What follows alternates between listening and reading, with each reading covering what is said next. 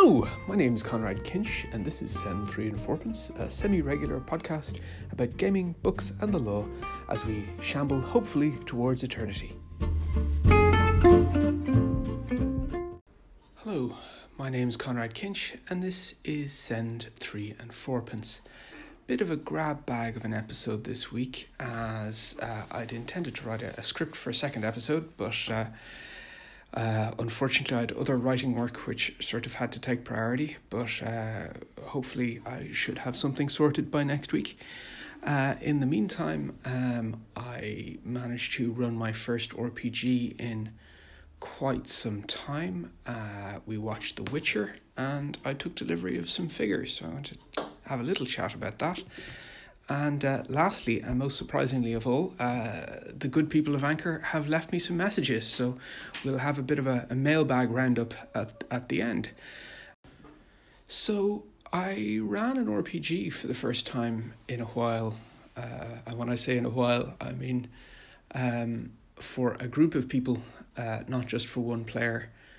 And uh, that was a very interesting experience. It was an investigative scenario which I'd written myself. And one of the things that I've sort of realized about investigative scenarios is that it's very difficult to structure them so that you get the emotional payoff that you get from detective fiction in a game because uh, I suppose investigations as investigations are sort of rarely satisfying. You rarely get a clear answer. I mean, if you're, uh, I don't know, some sort of white coated science type, um, you and you're you're doing an experiment. Uh, I know that replication is a, a major um, a major issue.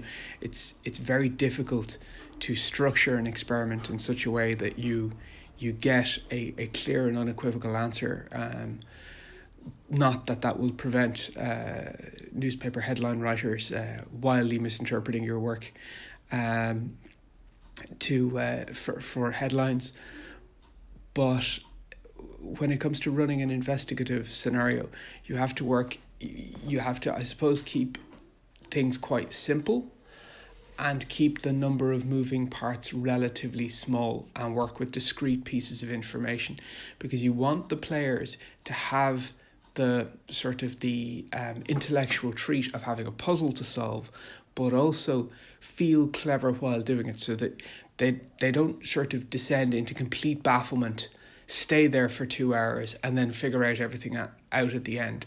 They get a few pieces of the puzzle, they struggle with them for a bit, and then they succeed, and then they move on to the next piece.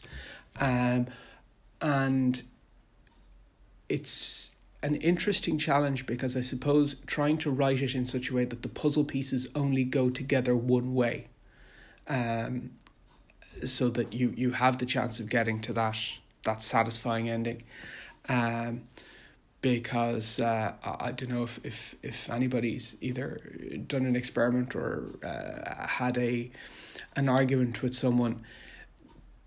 People will twist evidence to to fit their um, their agenda uh, or pet theory, and it's it's w- one of the things that constantly astounds me, particularly when I was running Cthulhu regularly, was that players would descend on one piece of evidence, and then this would become the most important piece of evidence, and we could disregard all other pieces of evidence, um, and they would just simply hammer at that they would form a theory early, and then hammer at it until hammer at the available evidence until it fit the theory, which was a very um, uh, very awkward way of approaching things sometimes, but uh, very entertaining to watch, and uh, very often they got reasonably near the um, the answer because, you know.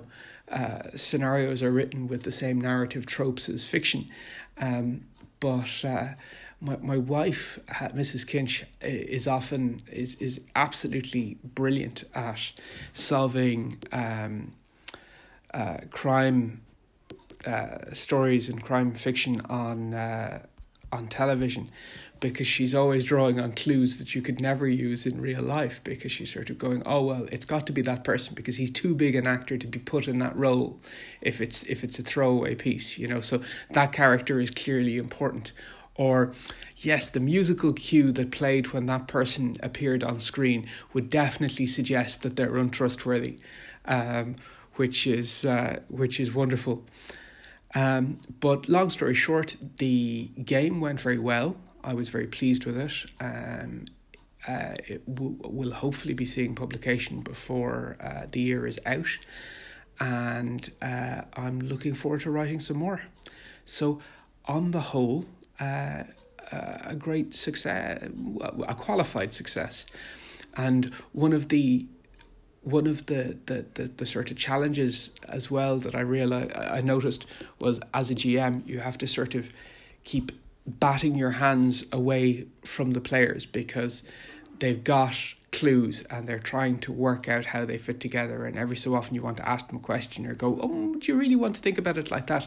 And you have to stop yourself and go no this is your game and this is your challenge and you should be succeeding or failing on your own merits um, because th- there's a, a terrible temptation as a games master to sort of try and help players and I feel it sort of robs them of their glory. Um, I mean, particular as a player, I'm very keen to sort of if, if, if our successes should be our own and we should own them. Um, so I, I, I found it uh, I found it a, a, a bit difficult to sort of stop myself from going, but oh no, stop, and let let let them succeed, and they did for the most part. Um, uh, almost total victory almost uh, not not quite there, but uh, they did very well, and I was very pleased with it. So Mrs. Kinch and I have been watching The Witcher on Netflix, and um, it's very good. I've I'm really quite enjoying it. We've watched the first four episodes. Um, neither of us have any background with the books or the games, so we don't uh, we don't have any preconceptions. Uh, we've we've come to it uh, completely clean. Um, although, as Mrs. Kinch put it, it's a story of a small businessman struggling to get local government to pay their invoices, um, which uh, I I uh, I found amusing in that it is uh, a true but deeply misleading. Um, so, just some some thoughts on The Witcher. I mean, firstly, you know, what a time to be alive. There there are multiple uh, high production value fantasy series on television. Um, if you told, you know, uh, you know, to, teenage Conrad that he he wouldn't have believed you. It uh, he he would have laughed in your face. But um, just some general observations on the first four episodes of The Witcher, and I will note there are no spoilers here. Uh, so uh, listen on in uh, in in safety, uh, friends. The first episode is quite uneven. I was very surprised at how that, that they decided to lead with that particular story, but um, the uh, direction and the writing improve as the as the, as, as it goes on, um, and I was quite surprised that they decided to open with that episode. Um, but James, uh, sorry, Henry Cavill plays the gravelly voiced protagonist, and um, he is sort of a cipher. Um, I, he doesn't there, there there isn't doesn't appear to be a huge amount going on with him, but it's it's fine. It's sort of how people react to him is sort of what's interesting about it. Um, two people who particularly sta- stand out are the character of Piglet, Anya Chalotra, um, who is uh, she's fantastic. She's probably the best thing in it. Um, and the bard Joey Batey, um, who is also fantastic. One thing that that that sort of struck me is that none of the characters are particularly sympathetic. I mean, the bard in particular is entertaining but unpleasant. Um, and I think it's sort of a thing that you see in sort of contemporary television that I suppose we're expected to like flawed heroes, which is perfectly understandable. And uh, I think, but it most of the characters are extremely hard to like. um, which is, uh, you know, I'll still watch it, but I, I, you know, I, I do want someone to root for. Um, but on the things I didn't like about it, so the first episode was uneven. None of the characters are really sympathetic. I mean, The Witcher in particular is sort of a teenage nihilist. It's sort of, you know, everything is death, death, death and pain. Um, and, uh, you know, spends most of his time uh, in the uh, embraces of ladies of negotiable uh, affection and getting drunk. Um, without any sort of uh, any larger purpose that, that we can see. The battles are ridiculous um, and very like there's there's a bat there's, there is a battle. I'm not giving away any spoilers here, but there is a battle which is basically two lines of lads with swords and axes and such just line up and then just charge at each other pell mell. No shield wall, no tactics, no um, no spears. Um, you know, chaps getting stabbed through their breastplates and you know that, that they have that sort of Game of Thrones grand guignol sort of blood splattering everywhere. But um, you know, if you're uh, if if you've uh, ever taken any interest in medieval warfare, uh, there's, there's plenty to shout at the telly about um, in this. Uh, but you know that they the Witcher is hardly alone in that, and the, the, the general production values are quite high. So looking to the good, the, and the art direction generally can be a little bit ropey in that sometimes the costumes don't seem to match the background, or they're clearly quite new, like they haven't been distressed, and there isn't that sort of worn feeling that let's say Game of Thrones had where these were clearly people who seemed to be wearing clothes that they had been wearing for a while. Um but that that was a, a minor quibble. To the good the acting is good across the board. There isn't a a, a duff uh, a duff performance in any of it. And even if most of the characters are just awful people they're quite engaging awful people. And you know, the writing is light, sometimes it's quite witty, um, but and and the story is generally engaging. I think if you get to the fourth episode and you're not gripped, maybe The Witcher isn't for you, but you may be tempted to turn off after the first episode. I would say persist. There is a lot of good stuff here, and there is some messing around with timelines uh, so that that isn't immediately apparent, and they don't uh, they don't uh, spoon feed their audience, which I absolutely love. That is a thing that really struck me about this this program was how little exposition there is in it. It is all done through story. There is no fat there. The the the economy of storytelling is fantastic, and I they don't take their viewers for granted. You're you're expected to to be switched on and looking and trying to understand what's going on. And it it really works as a, a storytelling technique. I was uh, i was uh, really impressed with it.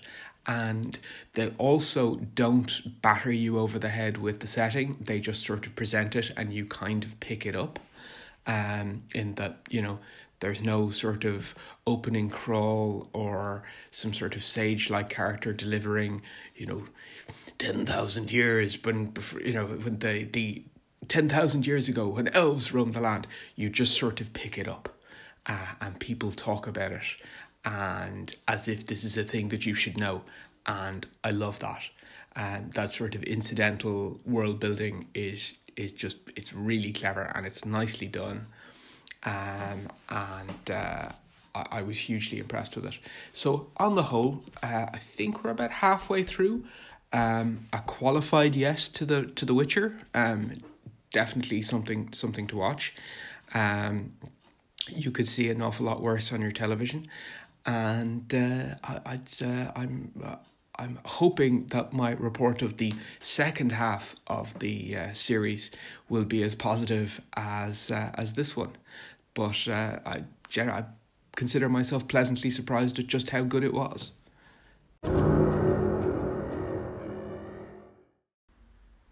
And at Christmas, Mrs. Kinch very kindly gave me some figures uh, from Conquest Games for uh, what will hopefully be a project, although knowing my ability to get round things, uh, it will probably be in a couple of years' time for a, uh, a Robin Hood project.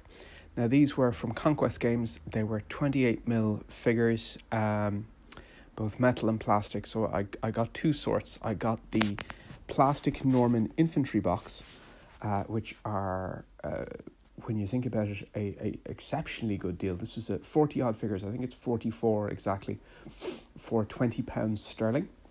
Um, and uh, for your money, you get uh, several frames of uh, 28 millimeter, quite cleanly uh, made uh, plastic figures. Um, Norman infantry. Now, I'm not p- particularly au fait with um, Norman arms and armor, but they, they seemed quite sort of realistic and well done to me. So you had chaps in tunics, you chaps in chainmail. Um, there's a wide assortment of weapons there of the sort that Norman infantry would use. So it's spears, uh, a couple of Dane axes, the odd sword. Um, but uh, they're quite nicely proportioned. And if you had, if you had, let's say, weapons from, uh, I'd say they'd be. I haven't tried it, but I'd say they'd be uh, compatible with North Star's uh, plastic Frostgrave um, figures if you wanted to sort of mix up the weapons a bit. But um, essentially, they're just standard guys. Uh, so if you were looking for a city guard or um, some sort of generic medieval infantry, these would do very well. And uh, there's also a couple of casualty figures in there and a couple of command figures. So you have the sort of the Lord with his sword and shield and uh, and you know importantly shouting and waving, while you have the uh, the rest of the plebs behind him with their their spears, uh, which are always grossly underrepresented in fantasy fiction. Um, but uh, the plastic itself is, I think, from Renedra, who seem to do most of the UK uh, hard plastic figures, um, and is very good quality. I've put a couple of them together. Um, they uh, they go together quite neatly with a bit of poly cement, and uh, because they're not Games Workshop style, and by Games Workshop style, I mean there isn't a lot of extraneous detail on them. They're very simple figures. I'd say these would paint up particularly quickly. Um, so if you you know just need a selection of you know uh, town guards or something like that, or for that matter, uh, as I intend to use them for, as historical Normans, um, you get a, a lot of a lot of guys for your money. The second lot of figures was uh, some white metal figures from their Robin Hood figure range, which are just to to begin excellent. Uh, they're cleanly cast. There's no flash. These are twenty eight millimeter um, uh, white metal figures on black standard twenty five mil slaughter bases um, which should be familiar to anyone who's who's sort of used uh, Games Workshop stuff. Um, and they're ten pounds sterling for four, and I think there's three packs with a couple of extra bits. I got I got some extra um, Norman nobles and baddies and some uh, ecclesiasticals. Um, they they have some excellent nuns, uh, which I I I intend to find a use for. Um, but the characters are what you'd expect. You've Little John, Robin Hood, Will Scarlet, uh, Friar Tuck, um, and the rest of the boys in the band. And uh, they're just very nice. Now, one thing that I would say, particularly, which which will resonate with uh, gamers of a certain age in Britain or Ireland, is that these seem to be heavily based on the old. I think it was a Granada television program, Robin of Sherwood with Michael Praed. So there's a Will Scarlet figure that is the image of uh, Ray Winstone, and I love it.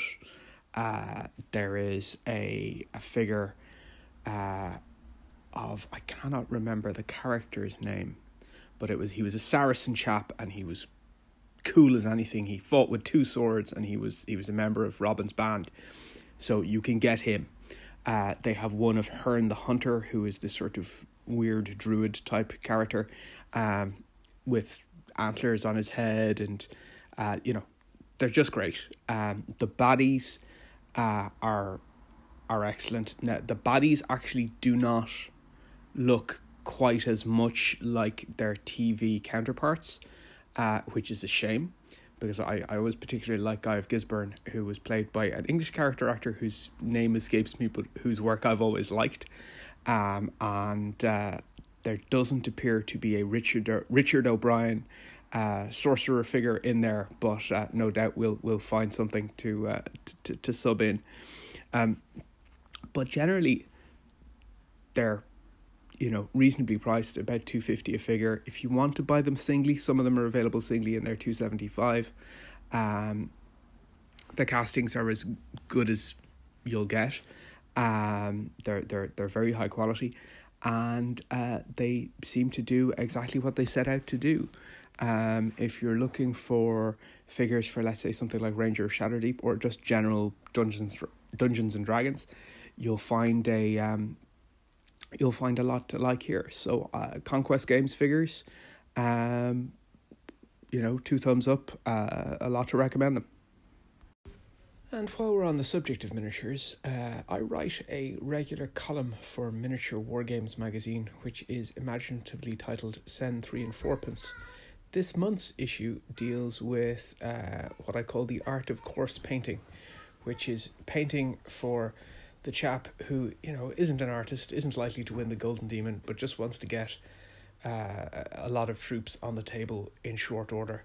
And it discusses some of the techniques I've learned over the years uh, for getting war games tables in some sort of pre- uh, war games tables, war games armies on uh, the table in relatively short order. Um, because n- none of these figures will be beautiful, but you will at least convert a giant pile of of uh, grey plastic into something relatively presentable, and uh, you know the what you can do to sort of save time because time is always the enemy.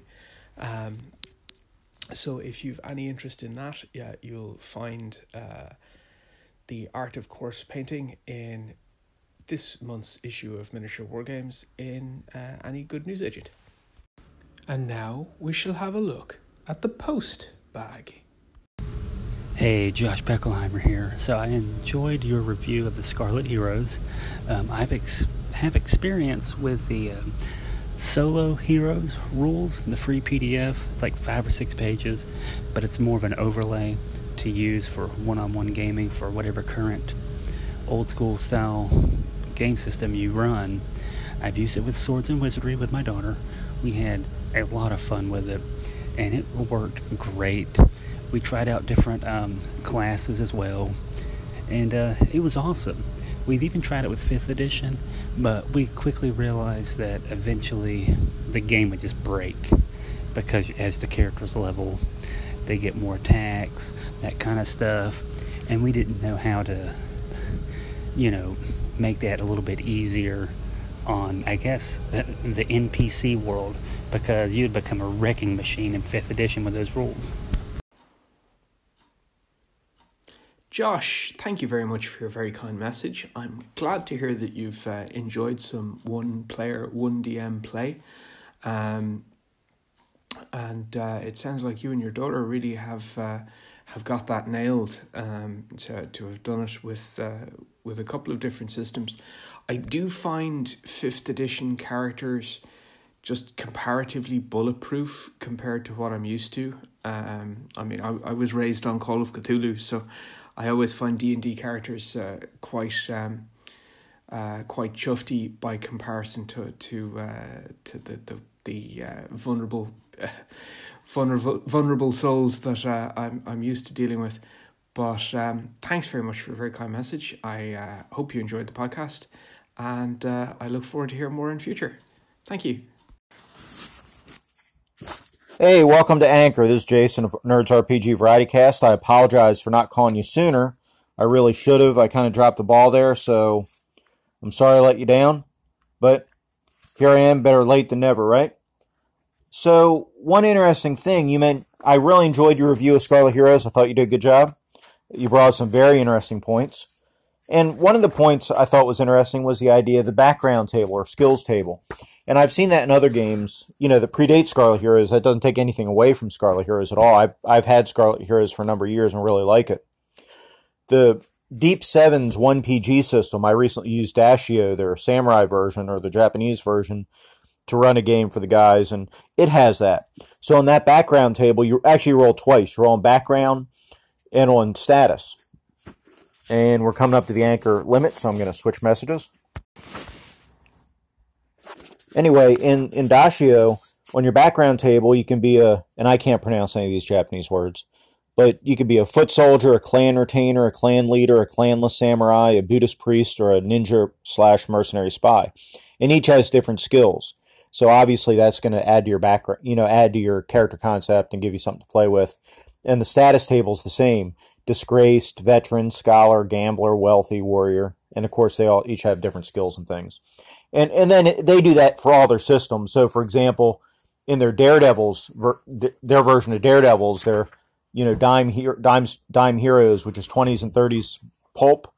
You could be a scientist, an athlete, a daredevil, a hunter, a detective, an explorer, mystery man, crime fighter, vigilante, playboy, debutante, prodigy, gadget. Anyway, I, I do think those kind of tables bring a lot to a game, so I'm glad you mentioned that. And I'll just wrap this series of messages up by again welcoming you to Anchor, and I'm glad you're on the Audio Dungeon and on Dave's Deep Percentile um, Discord.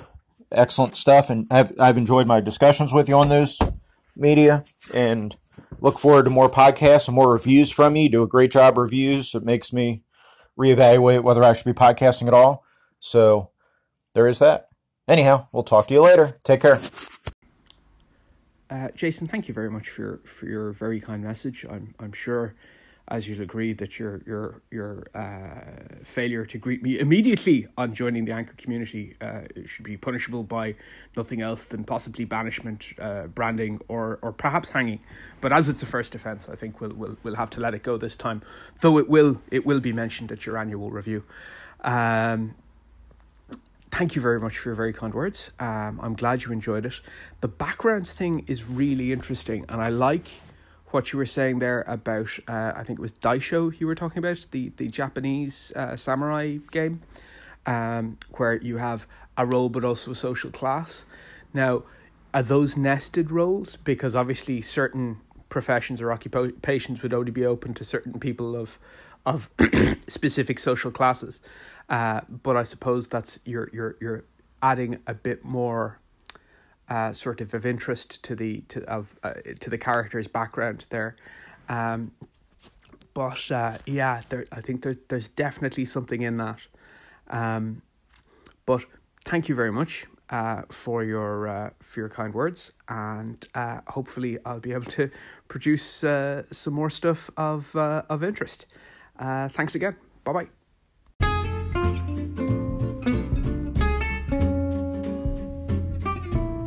You have been listening to Send 3 and Fourpence, a semi regular podcast about gaming, books, and the law. If you enjoyed this podcast, please share, like, and subscribe, and most importantly, tell your friends that you liked it. And if you didn't like this podcast, please like, share, and subscribe, and most importantly, tell your friends that you liked it. Thank you, and goodbye.